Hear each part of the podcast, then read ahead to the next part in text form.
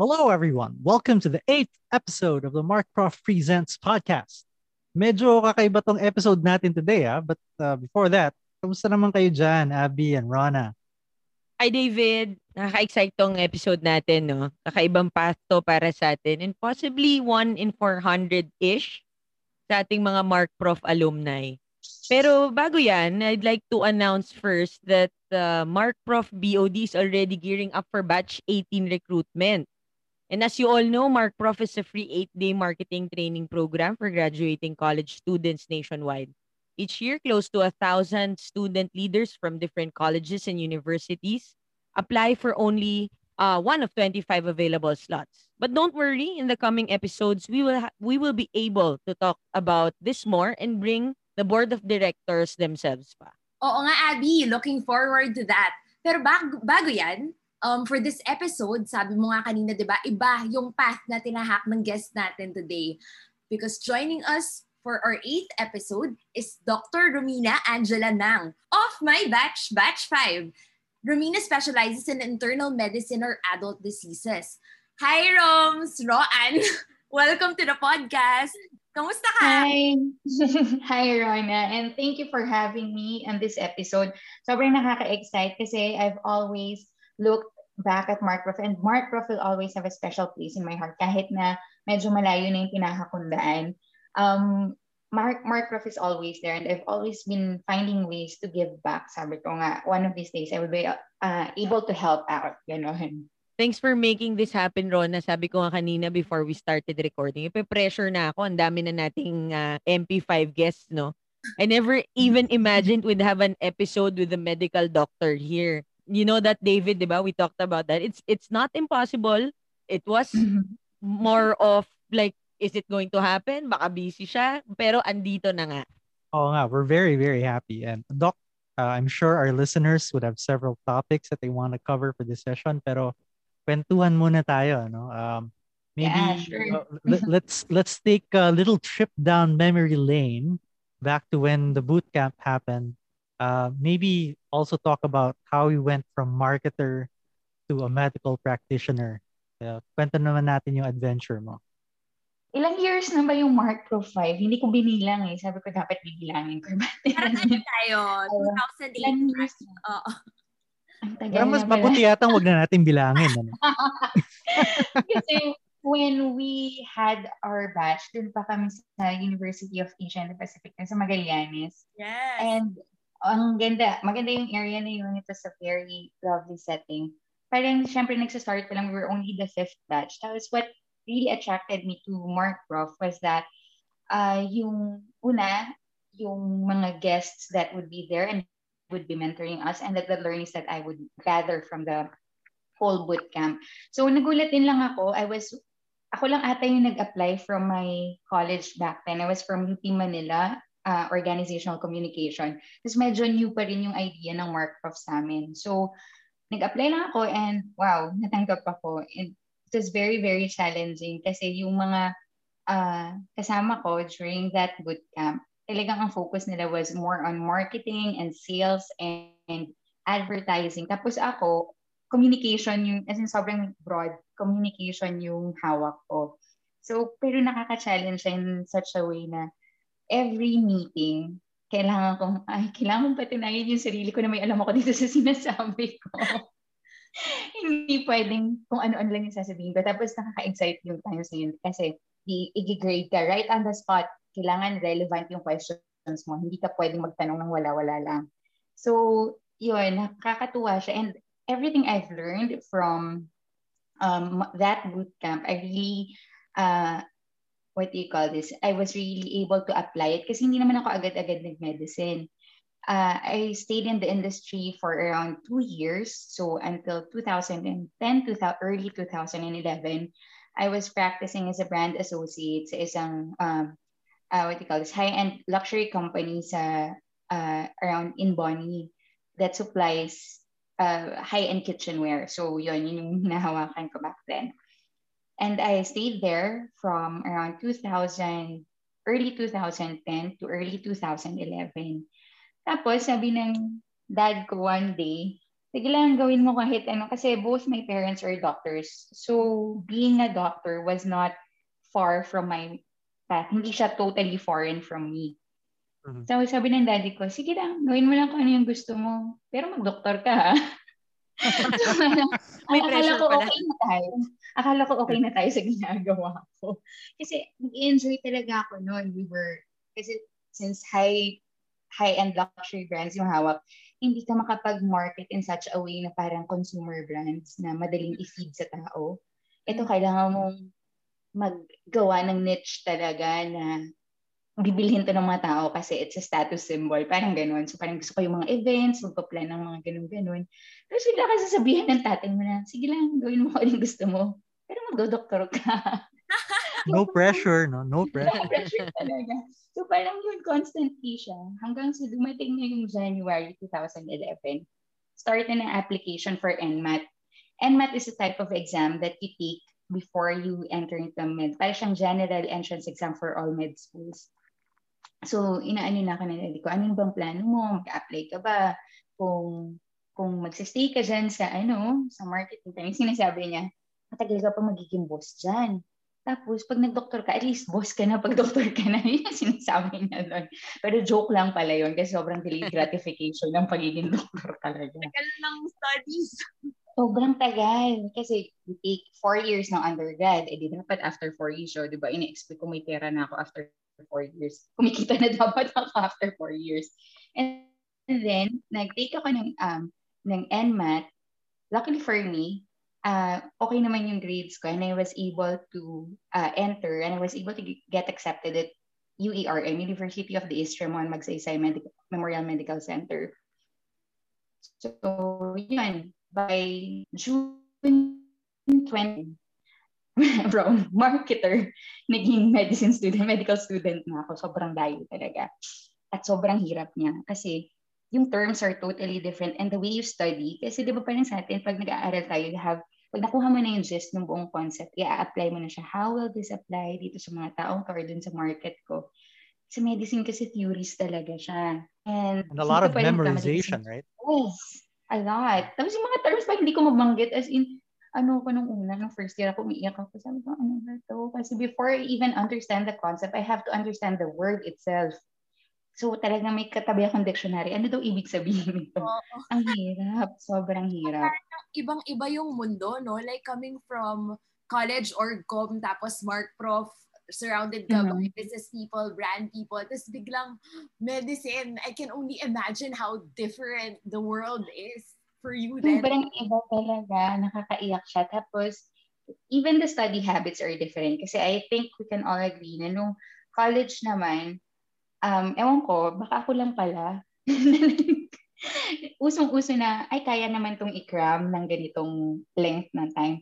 In medicine, you can't cram kasi pag hindi mo talaga alam yung isang concept or yung isang term, wala, mali talaga eh. There's no way Hindi to argue yung ano? it. Hindi ubra mambola. Oo, Isipin mo may buhay na nakasalalay sa bawat mo. From totoo. Parang pag nagpe-present ka ng marketing plan mo, okay lang sana, di ba? Na pwede mong bulahin around it. Pero ito, hindi talaga. Wala talaga. Pwede mo alam, hindi mo alam. So coming from how you uh, decided to go into medicine because your dad encouraged you or semi-pressured you, kailan mo na-determine na this is really the path for you na? Especially dahil ang rami mo mga adjustments na kailangan gawin, di ba? Sa ang live na ginagawa mo before to being a doctor. When did Mhm. you feel, like was there a, a certain turning point where you felt na, okay, I'm, I'm really going to pursue this, this is my path? Mm, yeah. That's actually a very good question kasi um, during the first sem of my first year, struggle talaga siya. And then something un- very unfortunate happened during the sem break of my first year in med school. During that sem break, my dad had a stroke. Tapos, he, nawala siya, he died.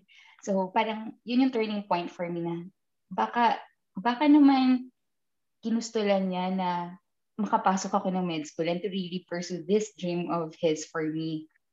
Uh, na parang, baka naman ito talaga yung gusto niya para sa akin and he just guided me here na makapasok ako. And then, nung for, nag, nag-iba kasi bigla yung perspective ko eh. From having that perspective na shocks, ang hirap naman ito lagi, ang hirap, ang hirap, ang hirap. After that event, ang tingin ko na sa kanya is, um, this is for me. Ito na talaga yung para sa akin. So, tinanggap ko na siya buong buo. Wala nang, wala nang doubt noon. Pero nung first sem talaga, parang, ala, mag-quit na ba ako? And I re- specifically remember, before that sem break, I was talking to my dad, dad, ang pangit ng grades ko. Baka hmm. hindi ko kaya. Baka pwedeng mag-leave muna ako. Kasi sabi niya, hindi, ano lang yan, first year lang yan. Pagtapos mo ng first year, kayang-kaya mo na yan. So yun, I began to appreciate medicine more I guess, after na mawala yung daddy ko. Kasi parang lahat iniisip ko as uh, paano kung mangyari to ulit? How would I be able to save that person eh kung hindi ko alam yung gagawin ko? Mm-hmm. Kaya, um, as, hindi na parang, syempre ando pa rin yung reklamo kasi mahirap talaga. Pero mm-hmm. more on, naging, mas na-appreciate ko siya after noon. And then, nung nag-clinics na kami, which is around third year or fourth and fourth year, nung talaga nakaharap na kami sa patients. And then, nakikita mo na na, ay, gumagaling yung patient na naka-assign sa akin. Nakakatuwa yung feeling, nagiging sobrang, ang sarap na sa pakiramdam na nakakapagpagaling ka pala ng tao. Ganun na siya. Wow. Kakaiba. Life-altering pala yung nangyari sa'yo, Doc. Oo. Pero ano talaga, fitting moment yon honestly, when we heard na we had a uh, doctor alumna from Rona, we've been eager to mm. have you here. Lalo na with this COVID-19 pandemic, no? I'm, I'm sure it's, uh, syempre, talk of the town, talk of the world talaga siya. How have you been so far, prof- uh, personally and professionally? So, when COVID started, kami yung una, yung batch namin, kasi kami yung seniors noon, eh, senior in internal medicine. Tapos I was practicing, I was having my training then in Quezon City General Hospital, so government hospital. Biglaan, like in one week's time, kinonvert yung hospital into a COVID center. Tapos, ang, sa, ang mandate to us was that since kayo yung seniors, mas alam niyo na yung gagawin, kayo yung unang sasabak doon. oh, wow. God, sobrang clueless kami. Pag ano to? Nakaka-depress siya. Sobrang nakaka-depress. Kasi it, it is a totally new disease na during last year, March last year, pinag-aaralan pa lang siya how you cure it. So, lahat ng ginagawa namin supportive. And to be really honest, ang daming pumupunta sa amin ng sobrang hirap na. Tapos parang wala kaming magawa. Hindi dahil wala kaming uh, know-how on how to handle it. Pero kasi sobrang bago niya. Kahit alam namin kung paano i-approach yung symptom na yun, it was, kahit anong gawin mo, namamatay sila. Parang mm-hmm. yun, it was a very, very heavy experience. And then, yung ginawa, I think it still happens now. Ang nangyayari kasi sa amin, we go inside the ward for 10 days straight. So, walang uwian yon for 10 days. Kapag tinawag ka anytime, you go at the bedside and then you attend to the patient. So, kahit alas stress pa ng madaling araw, pag tinawag ka, pupunta ka talaga doon. Mm. After that, I nag-positive ako sa COVID. Sabi ko, ano ba naman yan? Oh Kami na nga yung unang sabak dito, tapos magpo-positive ka. So, after that, I was quarantined. Mas nag-worry yung family ko. For me, mas challenging was the part na nasa Manila ko and my whole family is in Mindoro. So, nung sinabi ko na, mami, positive ako, umiyak talaga yung nanay ko. Tapos parang nag-worry talaga siya ng husto kasi wala akong kasama sa Manila that time. Pinauwi na lahat ng relatives ko dito para hindi na sila ma-expose. Um, professionally, ang ang bilis ng learning curve, ang taas ng learning curve namin nun, and ang bilis, we had to learn a lot in a very short span of time kasi the cases were coming in really quick. So, pag hindi mo alam, pag inabutan ka ng ganitong scenario at hindi mo alam yung gagawin, kawawa ka talaga kasi there's no one else to help you but yourself. Ganun siya. Pero right now, mas naka-adjust naman na it's been a year. It's been more than a year. So, mas marami ng information regarding the disease alam na rin namin kung how to handle it uh, better and how, we also know how to prime or how to talk to the relatives better to make them understand that this disease really is a very lethal disease na kailangan nating uh, paghandaan together. I can imagine because uh, I've, I've had a lot of uh, clients who are doctors no? so but that was Mm. all before before the pandemic and uh, Mhm. After during the pandemic talagang ano eh hindi na naging focus yung research no um and I Mhm. imagine the, the protocols you had to learn the protocols and start from zero Mm, yeah. And we Oh. had to make our own protocols as well oh that would no? fit Oh. the scenario of the hospital. Um, so for your from your perspective, no, aside from obviously the, the challenges of of uh, of the, treating people uh, with COVID, um, what has been uh, the the biggest changes between pre-pandemic period versus the present period, at least from from your point of view? Unang-una, nakakapagsuot ako ng magagandang damit pre-pandemic. And I miss that. Naka-jumpsuit ka na yun. Nakakapag-lipstick ako. Nakakapag-makeup ako pre-pandemic. Tapos kasi syempre haharap ka sa patients. Ang hirap naman na humarap na pangit yung itsura. Mas we really had to present ourselves. Tapos ngayon, kahit naka-shorts na lang ako, papasok ako kasi regardless of what I wear, magpa-bunny suit din naman ako. Mhm, mhm. So, ganun siya. So, uh, that's on a lighter side. But on a more um, serious note, I think one of the biggest changes was that uh, people are more afraid now to go to the hospital even for simple consults. And that's very worrisome. Kasi yung mga simple na symptoms na yan, pag pinalala mo yan, papunta sila sa hospital, sa emergency room na hindi na sa outpatient department. Kaya we still encourage patients na if you can't go to the hospital, seek online consult, seek home consult. Pero wag naman yung totally matatakot kayo sa healthcare professionals. At the same time, isa pa sa mga, I think, downsides of being healthcare professional was the discrimination against us. Kasi totoo siya. Even my, naka, I was living in, uh, what do you call this, in a subdivision near the hospital. Kahit yung mga kapitbahay, they would avoid you pag alam nilang sa hospital ka nagtatrabaho. That's really challenging. Buti na lang hindi ako close dun sa mga kapitbahay ko. So okay lang. Kahit hindi nila ako pansinin. Ayun. Parang the the smallest things na we didn't really care about before the pandemic like wearing what you want, dressing up, putting on makeup. Oo. You know, makakaapekto pala Mm. sa yun na that that being taken away from you because of what's happening. Totoo yan. Tapos, ang nangyari pa nun, katatapos lang ng March 3-3 sale ng Lazada. O, diba? May sorry po. March 3-3 sale. Uh, after 3-3 sale, I hoarded a lot of lipsticks kasi mahilig talaga ako sa lipstick. Tapos yun, nagkaroon ng pandemic. Parang, nasan ko gagamitin tong mga lipstick na to? Hindi ko na siya magagamit. Ma-expire na. Oo, na, may expire na siya. Oh, my brother kasi is a doctor naman sa PGH. Just kinukwento niya na to be able to save um, on PPEs and not have to change all the time. Para pinipigilan niya talaga mag-CR break. Yun, yun yung, yun, yun hindi ko Yeah. ma-imagine. Like treating so many patients as struggling with restraining yourself from going to the restroom just because you want to limit the changes and sy- syempre, di ba, limited pa nun yung supply ng PPEs, etc.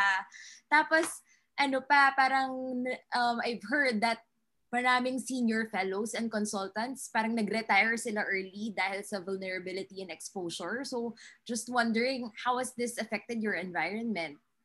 It was very challenging for us kasi ang nangyari, parang kami yung senior ng buong hospital.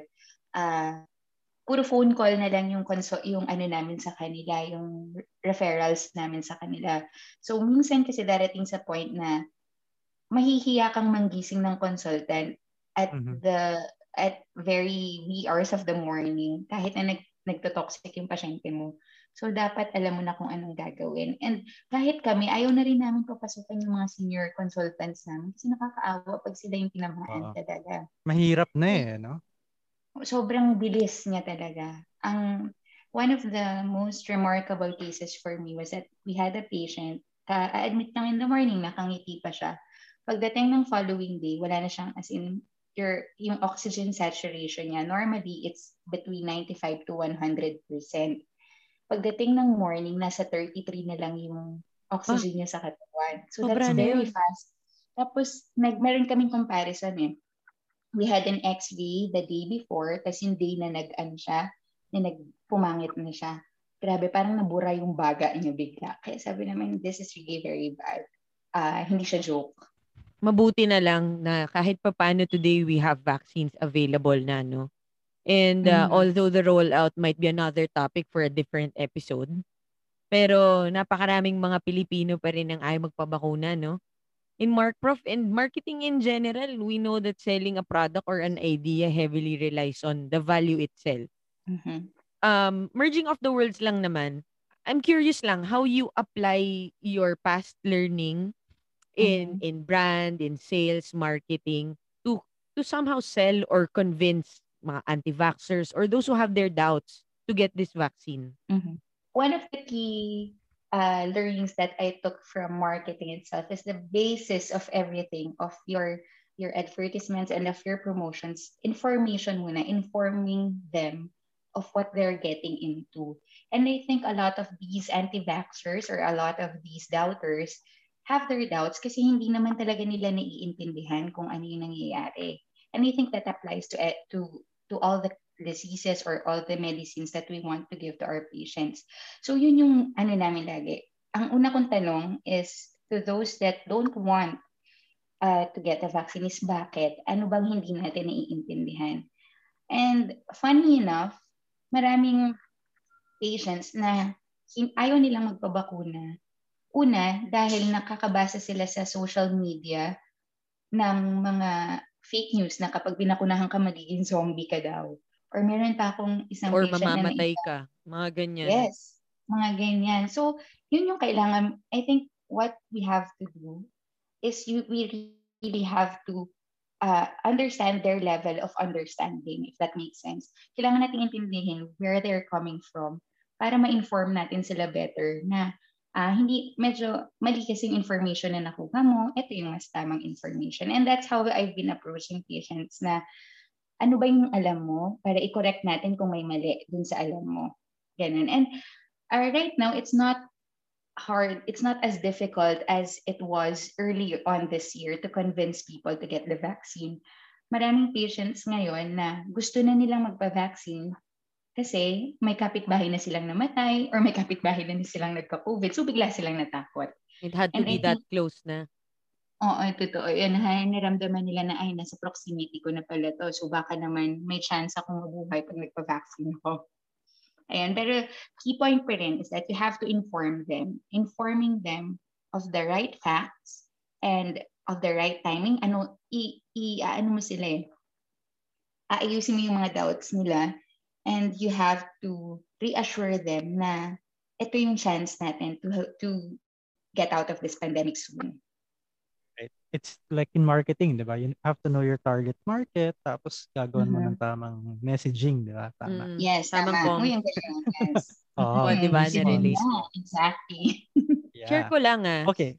David, uh, Rona, and uh, Romina. I- I've Mhm. had encounters with people who are scared just because they're scared.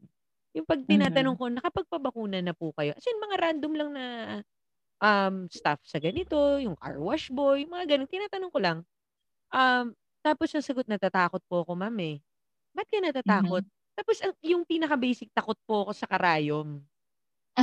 yeah. Yun ganun. Kasi syempre may fear eh, di ba? Tapos, well, there's nothing more than that. It's just that, yun lang narinig ko. Tapos ako, what was effective? Yung naka, na, nakikita ko naman sa mukha nila kahit naka-face mask eh, na parang na-enlighten sila. Pag tinanong ko, sa gastos po sa, ah, Mhm. sa ospital pagka nagka-COVID kayo, hindi kayo natatakot. Tapos dun sila parang, Mm-mm. oo nga no, ma-avoid ko pala lahat ng yun dahil, tapos libre pa yung bakuna. Tapos, Yeah, totoo. yeah, kasi Feeling hindi nila few yun eh. months time, baka maging mahal to eh. Yeah, yeah. Oo. Lalo na kapag ka, um the the the other brands are allowed to come in uh, commercially na, Oo. Mm-mm. that could be the case. Yun nga eh. Tama talaga. Ah, hanggat maaga, kailangan uh, pabakuna na. Which brings me to the, I guess, yung the question that's on everyone's mind, right? Um, when this happened uh, initially, sabi ko sa wife ko, ako, mukhang tatlong taon pa to. Tapos siya parang, ha? Grabe naman yung tatlong taon. Shock Uh, talaga. and, diba? True enough, ngayon, we're Mhm. already one and a half years in. Do you think, Doc, this pandemic is going to end sooner or Mhm. later? Not yet. I realistically speaking, I don't think it's going to end soon. just because masyado ng last year siguro nakokontrol eh, pero ngayon masyado na nagiging lax yung mga tao. Napagod na Mhm. tayong maging takot. Parang ganun yung nakikita ko. We already Mhm. got tired of the protocols and we already got, bahala na, magkakasakit na lang ako kung magkakasakit. Madami akong patients na ganun. Magkakasakit na lang po ako kung magkakasakit ko. So, with that kind of mentality, mahirap tanggalin, mahirap tayong makalabas dito sa pandemic na to. I think uh, what we have to understand is nandiyan yung protocols to keep us safe. Kung gusto nating mapabilis yung pagtapos dito, we have to abide by those uh, rules. Kasi para sa atin din naman talaga yun. Pero are we saying, will this end in this in this year? Like 2021? Parang hindi pa. Parang hindi pa. Kasi may mga bagong strain na naman eh. Uh, Delta, di ba? Parang yung pinakabago. Mm, yeah. Sorry, pasingit lang ako ah. Since na-mention naman yung Mhm. new variant. Doc, baka you can share with us um how these new strains happen? Parang dati we had the, I don't know what that's called, yung pinaka-original strain. Pero how does it Mhm. evolve and ano yung relationship niyan with the people being infected? How does it mutate? Kaya nagiging iba siya. Mhm. Para sa aming Um, mga walang well- alam sa medisina. okay. Uh, in simple terms, imagine yung virus, napakatalinong kalaban yan. And ina nakaka-adapt siya sa kung paano tayo nagbi-build ng resistance against the virus. So for example, may ongoing na gera. Yung unang pinadala sa ating mga soldiers, which are the virus, uh, natalo natin yon. So itong uh, ibang soldiers na papapasok pa lang, alam na nila kung paano kung paano yung defense tactics ng katawan natin. And they have evolved. Itong bagong strain ng virus, it has evolved to become more infectious and to become more lethal than the first ones. Ang pangit dito sa bagong virus na to is that it spreads very quickly and kung dati it would take 2 to 3 days bago pumangit yung patient, ngayon in a matter of 24 hours, the patient can go from standing and up and about to gone. Ganun siya kabilis. Tapos yung baga talaga nila would really, really be wiped out. And then another thing in this virus, isipin nyo na lang. Siguro sabi nung unang virus, sa baga muna ako titira. And then the next strains of the virus uh, no, noticed na ay ang nagfo-focus lang sila sa baga. Let's attack other organs as well. So ngayon, yung dumadating sa aming patients, may sakit na sa puso, may sakit na nagki-kidney failure na din, as well as yung, the, let's not forget the gastrointestinal symptoms. Nagtatai talaga sila ng sobra. As in, yung, ano nila, yung loose stools nila sobra talaga. So, yun yung mga ano natin. It's a very, very smart germ. It's a very, very smart um, infection na it can evolve kung paano tayo nagre-respond sa kanya. So I think one of the ways we can uh, go around it is that ang isipin natin is how to stop this thing from evolving kasi mahirap talaga siya. And I don't know if we can do that yet, pero yun yung nangyayari ngayon. It evolves and, it, and it evolves to attack other organs as well. Grabe. Thank you for sharing that. Napaka, ang dami namin natututunan from you tonight. Uh, Thank you. Well, Doktora, before we wrap up, Doktora talaga, um, magpapashare. O ngayon naman sila na ba yan? Magpapashare sana kami ng ilang pro tips muna from you for those especially who might want to shift to pursue a totally different career like medicine or pursue Mm-mm. studies or pwede rin namang anything you'd want to share in light of the current situation we're in now. Kung gusto ninyong magdoktor, unang-una, kailangan ninyong isipin that this is, that kung, gusto, kung magdodoktor kayo, dahil gusto niyo ng ay, gusto ko ng malaking sweldo and I want that title. Hindi siya ganun. It's sobrang delayed gratification talaga. Kung gusto mong mag-asawa ka agad, baka hindi naman pagdodoktor yung para sa'yo. Oh my God. Ayun. Sabi ko nga dati, shucks, parang maling path ako kasi gusto ko na magkapamilya ng 26. Tapos 26 na ako, hindi pa rin ako graduate ng medicine noon. Ganun siya. Um, if you want to go into medicine, uh, make sure that your your mindset is really cut out for it. Na minsan kasi natatalo ng kung hindi naka-prepare yung isip mo that this would be very, very uh, tiring and it would take a lot from you in terms of time and in terms of years talaga huwag ka nilang mag-medicine. Pero dapat, before you enter this one, alam mo na sa sarili mo na, ay, ito yung time frame ko. It would take me around 10 to 15 years bago ako makapag-set up ng practice na gusto ko. Ganun. And then, siguro you before huwag kayong tumulad sa akin kasi bago ako pumasok ng medicine wala talaga akong alam hindi ako mag, nagbasa man lang ng kahit anong medical books inano ko lang siya pinursu ko lang siya head on so prepare for it in such a way na read read the books that you need to read and uh, familiarize yourselves with the terms para hindi habang nag-aaral ka saka ka palang magbubuklat ng dictionary at aalamin mo kung ano bang ibig sabihin nun. And in terms of our current situation, konti na lang siguro, um, masanay na tayong mag-mask for a very long time kasi I think it will be part of the standard na. It will be part of the norm na talaga naka-mask tayo. And ako personally, I don't think I would be comfortable going out nang wala akong protection of any uh, any sort of protection for myself. Thank you so much, Doktora, for gracing us with your time today. Uh, hindi ko alam kung anong sleeping habits mo ngayon. Baka mamaya bigla kang tawagin sa ospital. Uh, sobrang dami naming natutunan sa iyo and for sure our listeners were enlightened too kahit na maikli lang tong chikahan natin. Yeah, very very meaty yung discussion. And, and again, marami kaming natutunan and thank you. Um, we would also like uh, to thank our partners, uh, Mark Prof Foundation Incorporated, obviously, and uh, Mansmith and Fielders Incorporated, the leading training and consultancy company in the Philippines, offering the widest range of marketing and sales, strategy and innovation courses in Asia, and of course, Catapult Digital, your experts in end to end digital marketing from media and tech to research and creatives.